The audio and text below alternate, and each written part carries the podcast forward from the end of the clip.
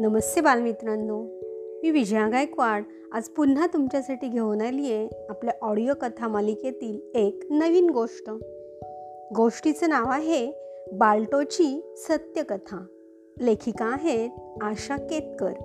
आणि ही गोष्ट आहे किशोरच्या मार्च दोन हजार आठ या अंकातील. चला तर मग ऐकूया गोष्ट. एकोणीसशे पंचवीस सालची ही सत्यकथा आहे. अमेरिकेतील अलास्कामध्ये नोमा नावाचे एक खेडेगाव आहे. हे गाव एकोणीसशे पंचवीस साली पूर्णपणे बर्फाच्छादित असल्यामुळे जणू काही सगळ्यांपासून झाकले गेले होते.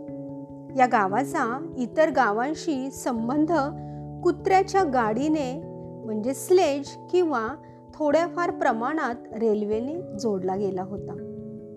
एकोणीसशे पंचवीस सालची ही गोष्ट आहे. त्या गावातील काही मुले अचानक आजारी पडली.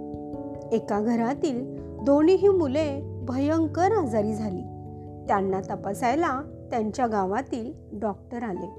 त्यांनी दोघांनाही तपासल्यावर घटसर्पाचे निदान केले व त्यांना औषधही ताबडतोब म्हणजे पाच सहा दिवसांच्या आत तरी दिलेच पाहिजे असे सांगितले.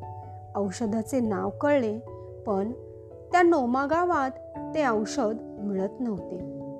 अलास्काच्या मुख्य दवाखान्यात हे औषध उपलब्ध होते पण तो दवाखाना गावापासून आठशे मैल दूर होता.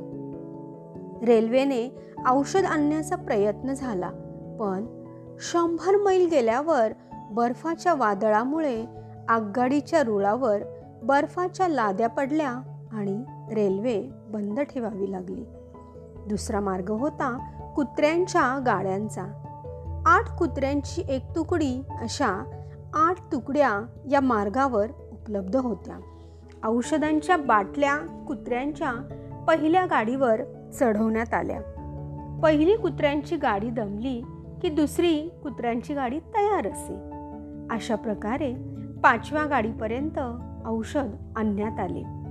पाचव्या गाडीच्या तुकडीचा मालक होता गुनार गुनारच्या गाडीचा मुख्य कुत्रा होता बाल्टो. बाल्टो अतिशय ताकदवान शूर व हुशार कुत्रा होता.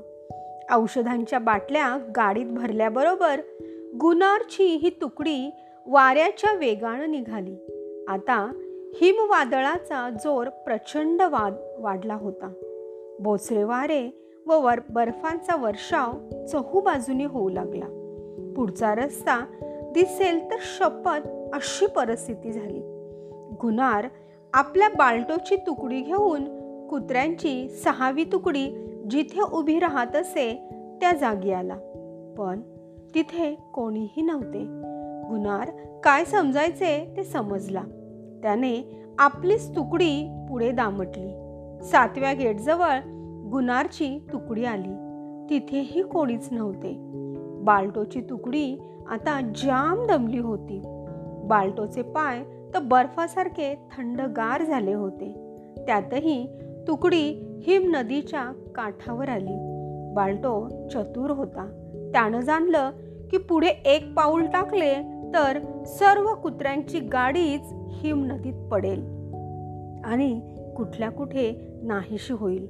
बाल्टो मागे फिरला व थोड्याशा वाकड्या वाटेने पुढे जाऊ लागला. गाडी पुढे निघाली. गाडी नोमा गावाजवळ आली. तेव्हा पहाटेचे तीन वाजले होते. डॉक्टर तर जागेच होते. औषधांची वाट पाहत होते. साडेपाच दिवसात औषध रोग्यांना मिळाले आणि त्यामुळे सर्व गाव घटसर्प आजाराच्या भयंकर साथीपासून वाचले. न्यूयॉर्कच्या सेंट्रल पार्कमध्ये आजही या बाल्टोचा भला मोठा पुतळा उभा आहे. तुम्ही कधीही न्यूयॉर्कला गेलात तर सेंट्रल पार्कमधील हा बाल्टोचा पुतळा पाहायला विसरू नका. तर बालमित्रांनो अशी होती ही आजची सत्यकथा. म्हणजे खरोखर घडलेली गोष्ट. एका कुत्र्याने बाल्टो नावाच्या कुत्र्याने आपला जीव धोक्यात घालून सर्व गावातील लोकांचे प्राण वाचवले. धन्यवाद.